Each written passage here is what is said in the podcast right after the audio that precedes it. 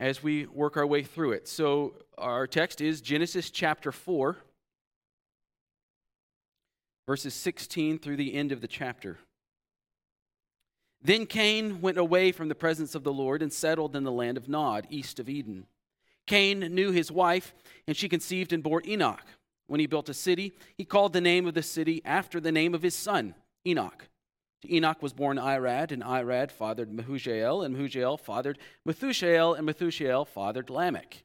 And Lamech took two wives.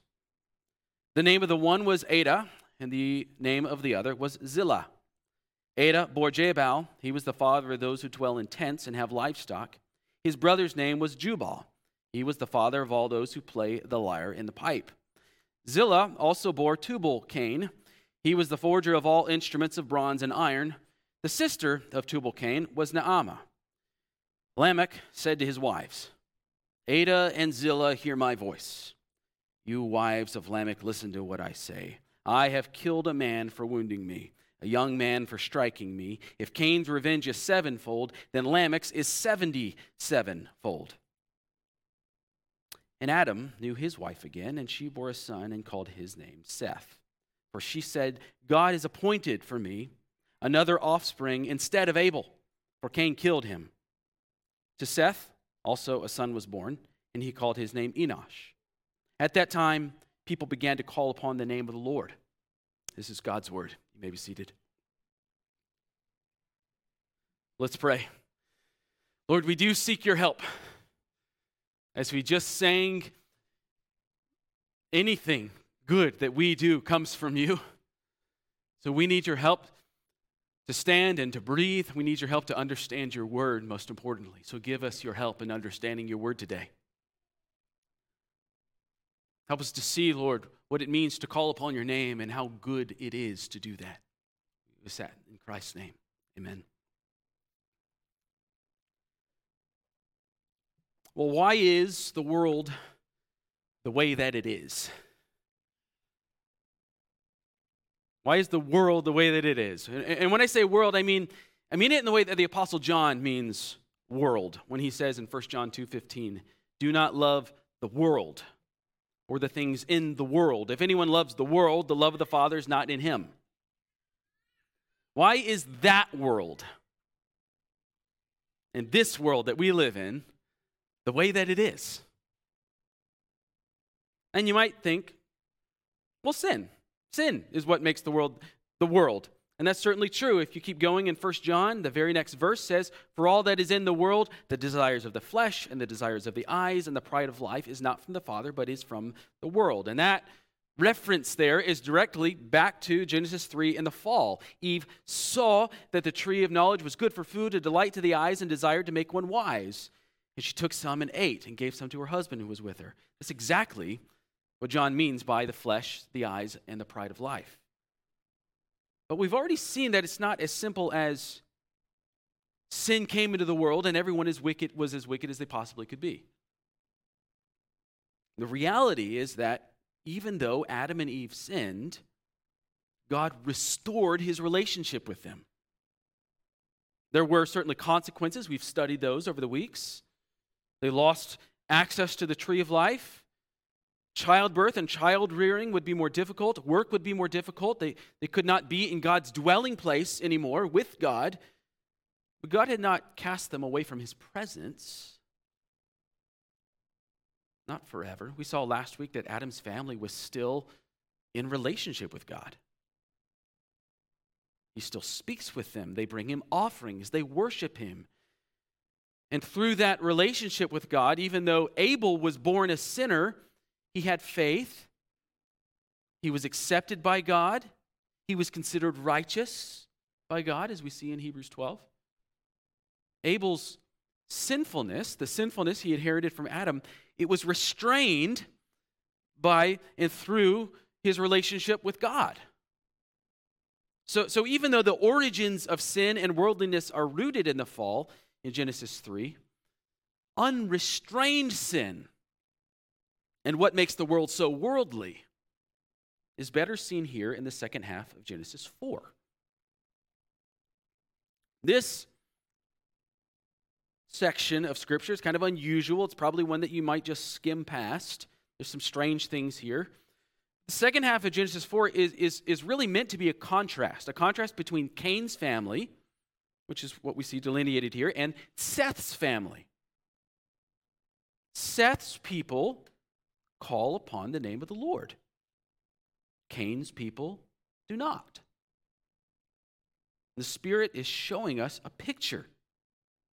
What does it look like? Several generations down the line, when one family is calling upon the name of the Lord, trusting in the Lord, and one family is not.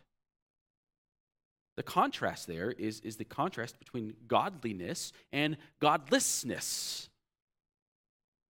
We'll start at the end of the passage. This is kind of unusual, but I want you to see the contrast. This is a compare and contrast sermon. Uh, so we're going to start at the end because that's where it becomes clear that Moses is actually contrasting these, these two legacies. All right, so just a little side note as, as we've been reading this, and if you keep reading into, into uh, chapter 5, you're going to see that Cain's family has some of the exact same names and some very familiar, similar names to what we see in Seth's family.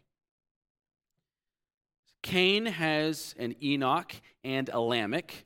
Seth has an Enosh, an Enoch, and a Lamech.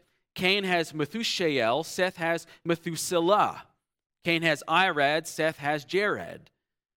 This is evidence. This is what, what Moses is doing here by showing us these similarities. He's contrasting the two families, almost like parallel universes one with God, one without God. So we're going to start by looking at the end, the family line who is with God.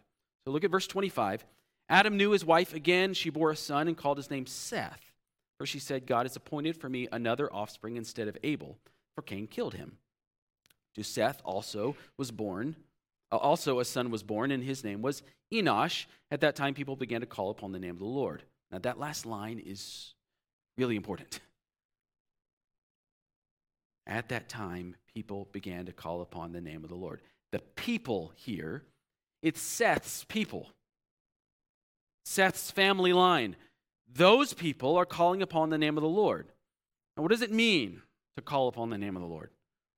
If you were to read this text all by itself, uh, maybe just pick up the Bible for the first time and you see that, you're probably going to imagine a group of people out in a field just saying, Lord, Lord, Lord. Uh, it's, it's the image that comes to mind as you read this. But as you read the rest of Scripture, and always remember that's what we're doing here reading the rest of Scripture, interpreting Genesis from the rest of Scripture, you realize that's not what's happening. This is what we call a synecdoche. It's a fun million dollar word for you. To synecdoche a smaller part of an idea that represents the whole.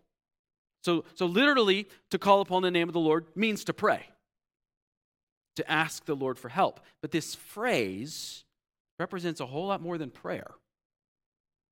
It's all of what it means to worship and follow God. We do this in English as well. So, so my wife gave me her hand in marriage, but I'm married to more than just her hand right? The part is representative of the whole. Thank God. So, so, so it is with calling upon the name of the Lord. All throughout the Bible, calling upon the name of the Lord means someone is praying and worshiping the Lord as well as trusting in the Lord for deliverance, trusting in the Lord for protection, but also living in obedience to the Lord. Praying, worshiping, trusting, obeying. Did you see all of that in Psalm 18? Look, look at the way that David uses this phrase in Psalm 18. I'm not going to read the whole psalm again. but thank you, Robert, for reading it for us. Psalm 18:1. I love you, Lord, my strength. The Lord is my rock and my fortress and my deliverer, my God, my rock in whom I take refuge, my shield, the horn of my salvation, my stronghold. See how he's thinking about God? All, God, the Lord is all of those things to David. And so David says, I call upon the Lord because he is worthy to be praised, and I'm saved from my enemies. Call, calling upon the Lord isn't some, it, it's not like a magic word. It's not like when you say Lord, you get everything you want. It, what it means is David loves the Lord, he worships the Lord, he seeks the Lord, he prays to the Lord. This is what it means to be in covenant relationship with God. We see this all throughout Scripture. We see it in Zephaniah, Zephaniah 3 9. Zephaniah 3 9 says, For at that time, speaking of the time of Messiah that is to come, at that time I will change the speech of the peoples, the nations, to a pure speech, that all of them may call upon the name of the Lord and serve him with one accord. See that, that, that phrase being used to basically make the nations worshipers of God.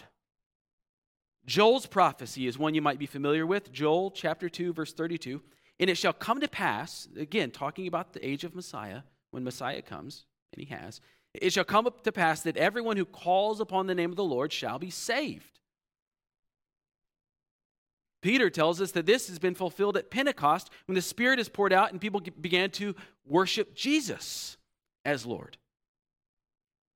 This is where you and I are now. We call upon the name of the Lord, and we do that, we're, we're, we're praising Jesus Christ. So even today, there's a connection for us as Christians all the way back to Seth's family. This is what characterizes Seth's family. They're praying to the Lord. They're worshiping the Lord. They're serving the Lord, hoping in him, trusting the Lord to do what? To fulfill the Genesis 3:15 promise. That the Messiah would come. In other words, Seth's family is hoping through trusting the Lord, they're hoping in Messiah's coming. And they're living in obedience to the Lord, in reverence to Him, in fear of the Lord. Biblically, all of that is encapsulated in that one little phrase call upon the name of the Lord. Well, as you keep reading into chapter 5, which we won't do today, but we'll do in a couple weeks, I'll give you a preview of what we're going to see. You're going to trace Seth's line, his lineage, forward all right? So just thinking now into the future, which is the past for us, but in the future for Seth, you trace Seth's line forward seven generations from Seth, and Seth is the, the first in the line of the promise. Well, then you end up with the righteous Enoch. That's significant. Seven in, in the Bible is an important number. It's the number of completion, the number of fullness. So God created the world and then he rested on the seventh day. All was complete. The fullness of the family the fullness of the family who trusted in the Lord, the good fruit of those who called upon the name of the Lord, is a man who walked with God and then God took him. He, he's in the hall of faith in Hebrews 11 because of his faithfulness to God. He is the first of the line of the promise to bear the hope that death will not always be the end. We'll talk about that more in chapter 5. But you keep going, get to Enoch, and then you eventually get to Noah, through whom the line of the promise will be preserved even through God's judgment. That salvation being previewed there for us at the beginning of Genesis is coming from the Lord for those who call upon his name. In the meantime, let's look at this other family. So you see, see the, the good being pictured for us? That's the comparison. Let's look at the, the contrast here with, with Cain's family. Cain's family. The understanding with Cain's family is that they have departed from God. They are not calling upon the name of the Lord. It all starts in verse 16. Then Cain went away from the presence of the Lord and settled in the land of Nod, east of Eden. So here's the progression that we've seen so far in Genesis. Adam had been in the garden, God's dwelling place. Adam sinned. He was sent out of the garden into the countryside, if you will, of Eden. He's still in God's presence, though. We shouldn't miss that. Adam and his family were still in God's presence after the fall, but they're not allowed into the garden, the dwelling place of God, because of their sin. The best way to think about this, the, the Garden of Eden, was uh, think of it like the Garden of Eden is the Holy of Holies, the tabernacle or the temple. And the land of Eden outside the garden is the rest of the temple. So Adam's family was still in covenant relationship with God, but their interactions with God were mediated through the altar where they brought their offerings. When Cain is judged by God for murdering, murdering his brother, he's cast out of the land altogether. So he's not even allowed in that place where they bring offerings. He's sent away from the presence of God. He's essentially being kicked out of the camp, out of Eden, out of communion with God. He has been disinherited by God. Cain chose loyalty to the serpent over God, so God has turned Cain over to his own wicked desires. Well, Cain leaves the fertile land of Eden, and Genesis says he settled in the land of Nod, east of Eden. Now, a couple of notes here. Cain's judgment was to be, if you remember last week, he was to be a fugitive and a wanderer. That's what God had said would become of him. But Cain has disregarded God's judgment, and he has settled. The irony here that, that Moses has thrown in for us is that Nod that, that the word Nod, that the land of Nod, it's, it's, a, it's a play on the word wandering. So Cain is settling in the land of wandering instead of wandering when he should have been whenever else was settled. Notice also that Nod is east of Eden. In biblical geography, we have to, again, we have to read this through a broader biblical lens. In biblical geography, there's this sense that the further east you go, the further you get into the world or into worldliness. What will be later called that the people of the East or people from the East are almost always violent, godless people. So for the, for the Hebrew people, hearing Genesis 4 read to them for the first time, when they hear this, Cain went east, they already have this sense oh, east, bad place. Bad place, bad people, away from God. That's, that's their thinking when they hear east. And that's comes from later on in Scripture, but it originates right here. So let's look at verse 17 then. Cain knew his wife, and she conceived and bore Enoch. And I know that you're not going to let me get away with just going past that. Uh, we can't avoid the subject of where Cain got his wife. So let's look at the facts. What is obvious from Genesis 4 is that there are other people right? A wife. We haven't been told about her yet. There are other people that Moses did not think it that important to tell us about their origin, who they are, uh, or who are they rather, and, and is it possible that God made other people outside of Adam's family after he made Adam and Eve? Is possible. But the problem with that theory that there's other people who are not a part of Adam and Eve's family is that you run into uh, what is very crystal clear in the book of Acts. This is what the Apostle Paul says, inspired by the Holy Spirit, Acts 17 26. And he, God, made from one man every nation of mankind to live on all the face of the earth. One man. So, the simplest, most biblically consistent explanation then is to understand from Genesis that Adam and Eve were the first pair and all other humans came from them. And yes, those humans intermarried. Get over it.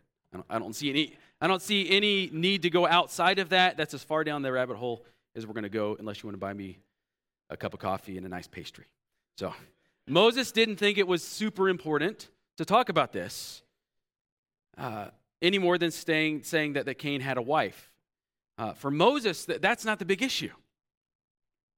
The big issue with Cain isn't so much where did Cain get his wife, but what became of Cain and his family? What is, what is the legacy of this man who walked away from God? Well, look at the rest of verse 17. Cain knew his wife. She conceived and bore Enoch. When he, when Cain built a city, he called the name of the city after the name of his son, Enoch. Now, this is also the first city that we see in the Bible. The next cities that we will see in, in, in Genesis will be Babylon in Genesis 11, and then Sodom. Cities in general, like the East, don't have a great reputation in early Bible history. It's not that cities are evil, though, okay, not in themselves. After all, we will spend eternity as Christians in the heavenly city of Jerusalem that comes down to earth. It's a good city. But cities often, in Scripture, cities often represent human greatness and strength. So emphasize human. They, emphasize, uh, they represent human greatness and strength. So, so Babylon that great city that originates in Genesis 11 and becomes the, the, the biblical stand in for all the pride and all the boasting of sinful humanity. Cities, cities represent everything that humanity can do without God. That's what cities are in, in the Bible. All around the world, even today, that's true. Cities are often places of decadence, violence, debauchery, corruption, cities are always on the cutting edge of radical progressivism. And, and by progress, we mean further and further away from God.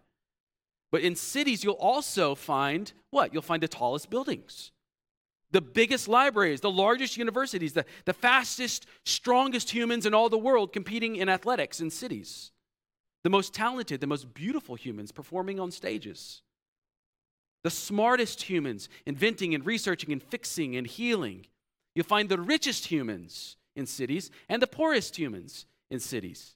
We could go on and on, couldn't we?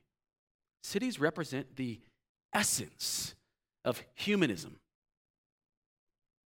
The same is true all the way back, however many thousands of years this is, all the way back to Cain and this city that Cain builds. Cain has built a city, and look what he does. He names it after his own progeny. It's a monument to not God, Cain. A monument to himself, his own greatness, his own legacy. Cities didn't only represent human greatness. Cities, way back when, were also known for the protection that they offered. Cities had stone walls and big, strong gates and tall towers to see threats way out in the distance. Cities were built for protecting what was inside the city from what was outside the city. So the fact that Cain has built a city tells us he's seeking protection. Now, we already know Cain was a, a fearful man. He's fearful for his life. When God sent him away, Cain was afraid that he'd be killed if anyone ever ran into him. But what, what happened then? Do you remember? God marked Cain. And he, he marked him as a promise of God's own protection.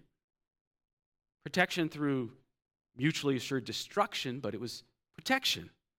If Cain would have only trusted that God would protect him, that God was sufficient to protect him, that God could be his fortress, that God could be his stronghold, then he would have been at ease.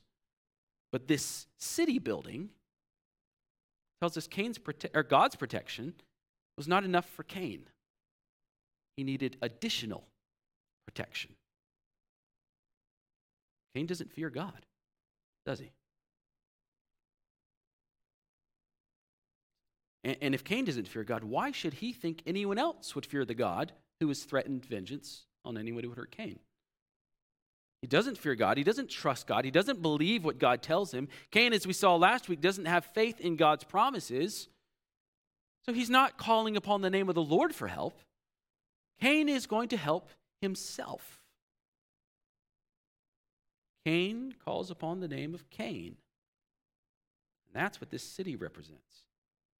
Cain's greatness, for one, in his own eyes, but also his protection of himself. The Spirit here is showing us the effect of human sin when it is unrestrained by devotion to God. And this is where we naturally go. Outside of God, we fly headlong into self determinism, self protectionism, and self exaltation.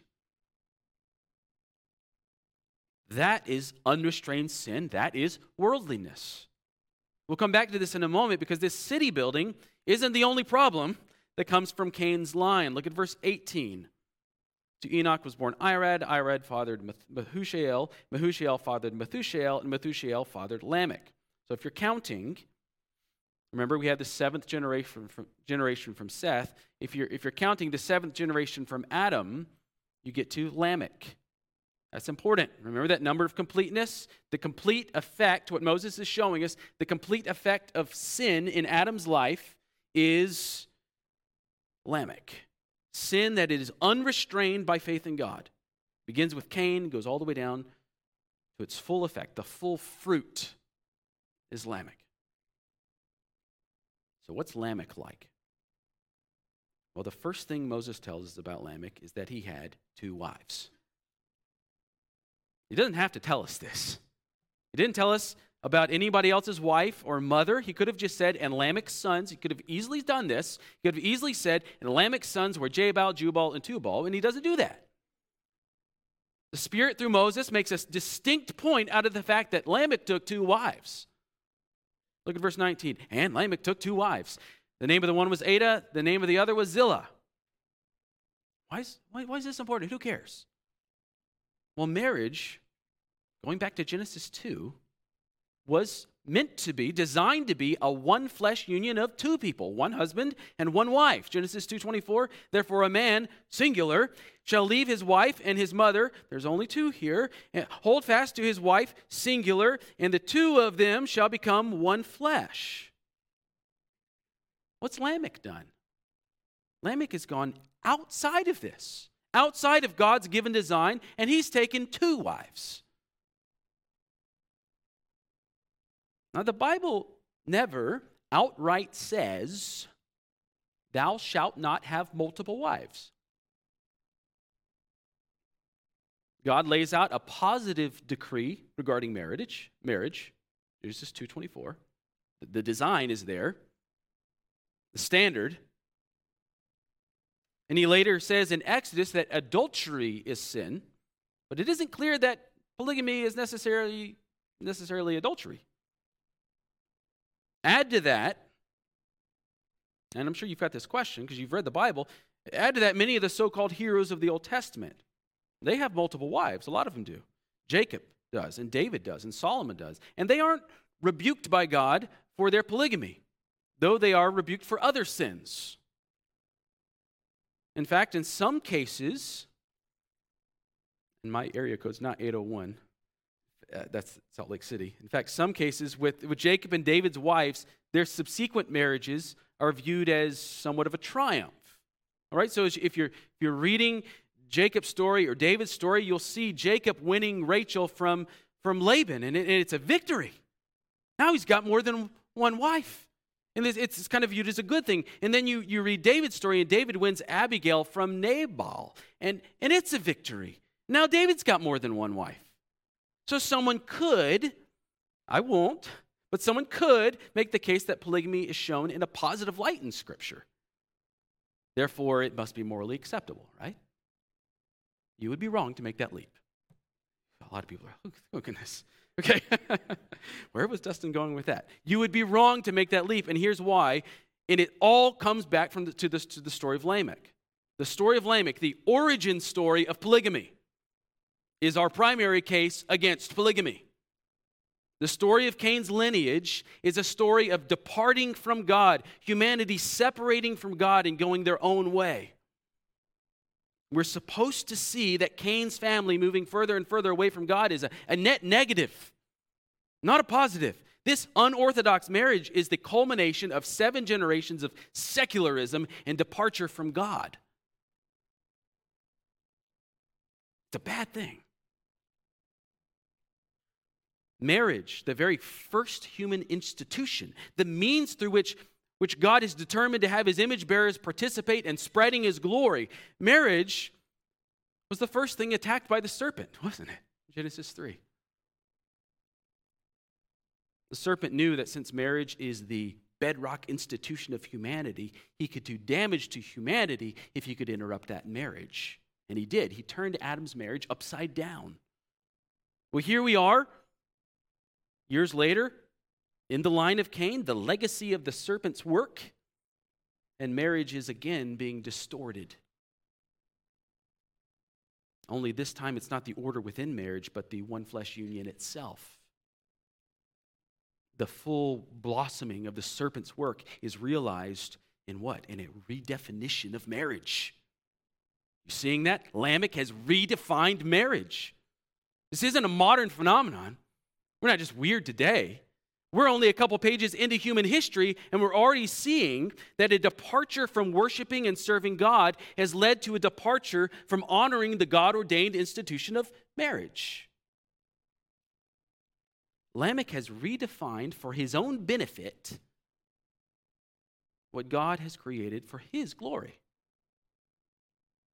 That is the essence of worldliness. To take what God has made for his glory and use it for our own selfish purposes. And we see that refrain continuing with Lamech's kids as well. Adah bore Jabal. He was the father of those who dwell in tents and have livestock. His brother's name was Jubal. He was the father of those who play the lyre and the pipe. Zillah also bore Tubal Cain. He was the forger of all instruments of bronze and iron, and the sister of Tubal Cain was Naamah. So, from Cain's lineage, here's a summary of what's happening here. From Cain's lineage, you have a group who becomes proficient in animal husbandry, which we would call the, the sciences. And then we have a group who become musicians. We call that the arts. And then you have a group who is good with bronze and iron. We would call that technology. And then there's Naamah. And if you're wondering, why was she lumped in here? Well, her name means beautiful. So here's a secular society, completely godless secular society with success in the sciences and the arts and technology, and they have beautiful people. And these things are not evil in themselves, are they? Just like cities. These things are not evil in themselves science, art, technology, beauty. In many ways, these are blessings from God. As you keep reading in the Old Testament, Jacob was, was proficient in animal breeding. David was a poet and a musician. There are skilled craftsmen who designed the temple. Esther is known as beautiful. The talents of Lamech's kids aren't wicked, these are good things. The trouble isn't the talents, but the trouble is that this is what they're known for. Apart from God, their legacy is not they called upon the name of the Lord, their legacy is their work and what they look like. As Christians, let's think about this. As Christians, we want our kids to be good at these things, right? We want our kids to be proficient in the sciences. We want our kids to be good singers and musicians and writers and poets. We want them to be able to, to harness the earth's resources. It's good for our sons to be handsome men, it's good for our daughters to be beautiful women. But the question at hand is not are those things desirable? The question is are those things what we uh, is that what we want our kids to be known for? Is that to be their legacy?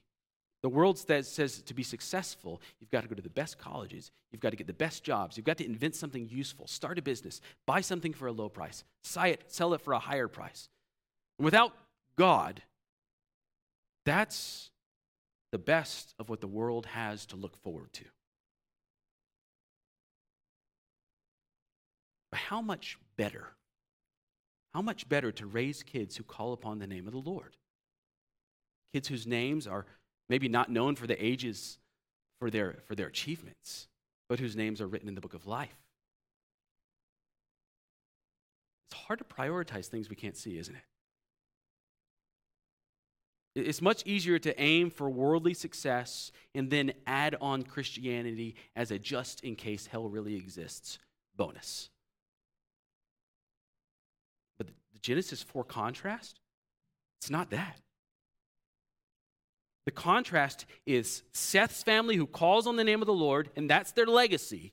That's what they're known for forever. And then that's contrasted to Cain's family who look to themselves and find greatness in themselves. And so they invented a few things.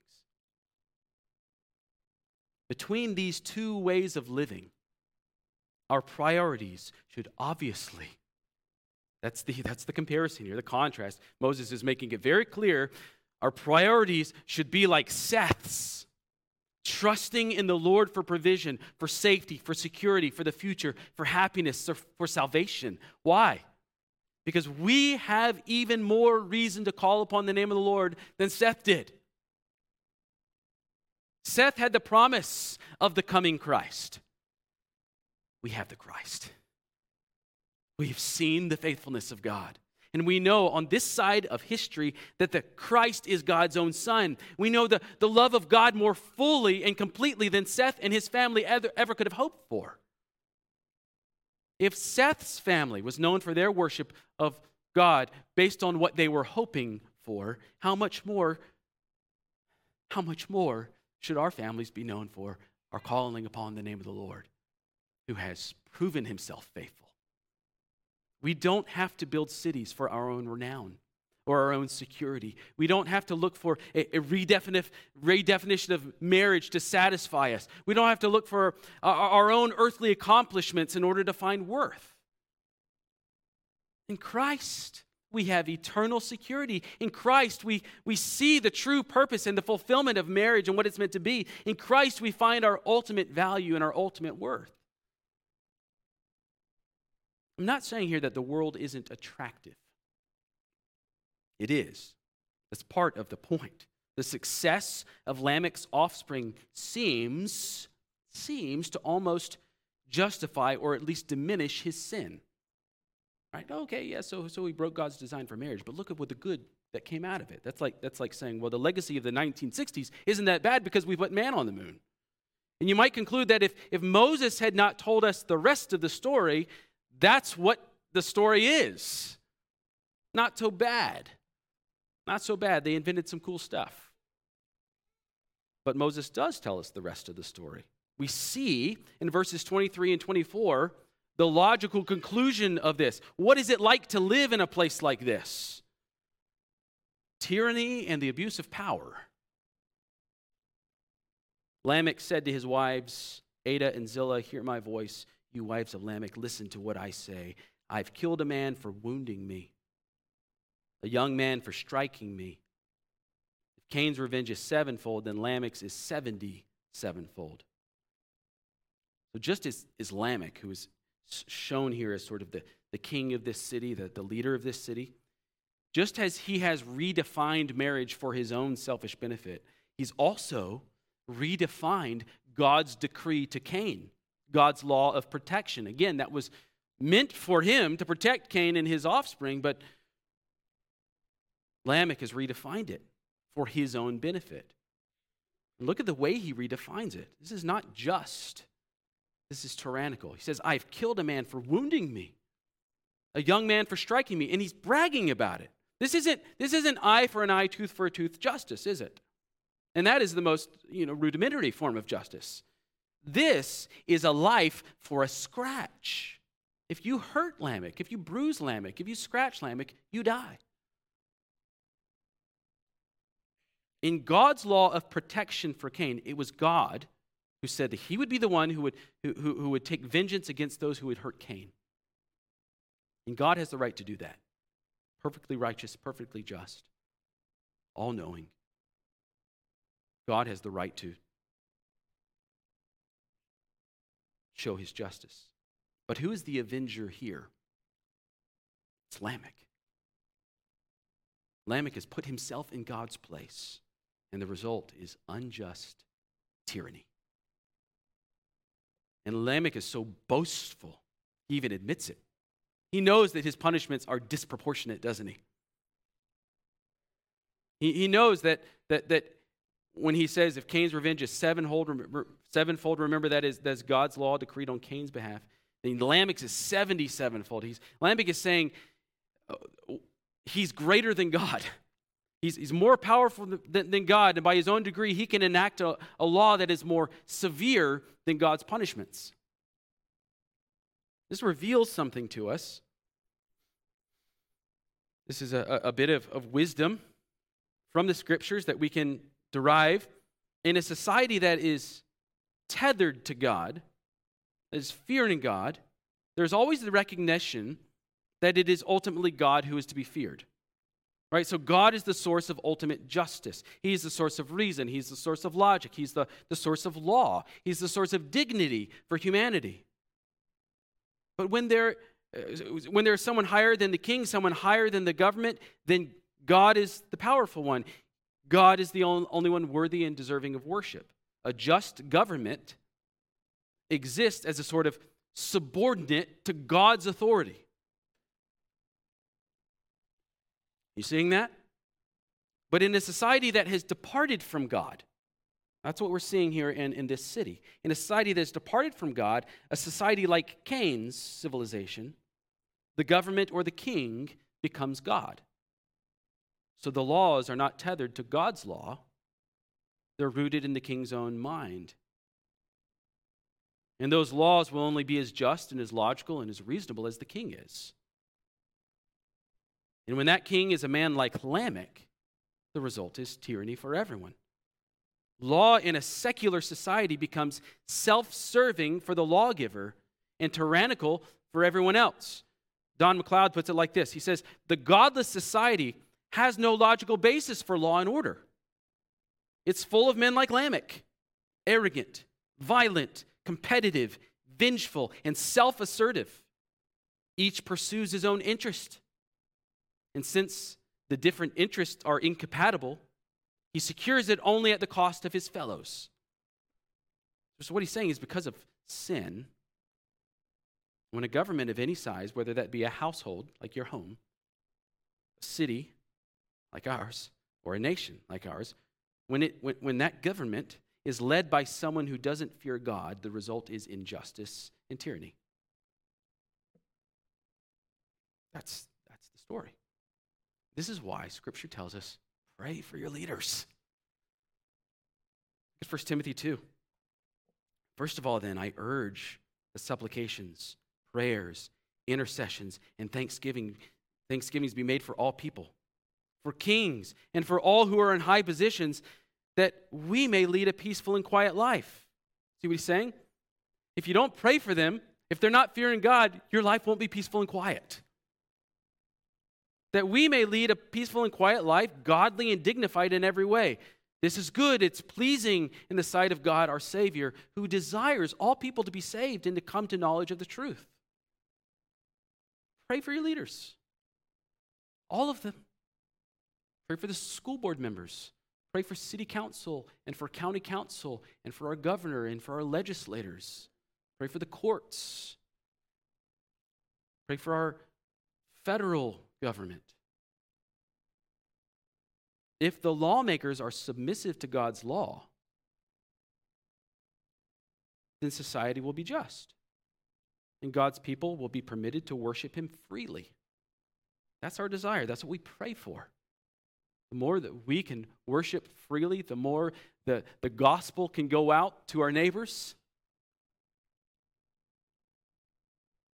We don't expect a perfect government, right? I'm not asking for that. We don't expect a perfect government until Christ, our King, returns and establishes his eternal government. But in the meantime, we pray that God would save our leaders so we could have a more just government. Not like Lamech's.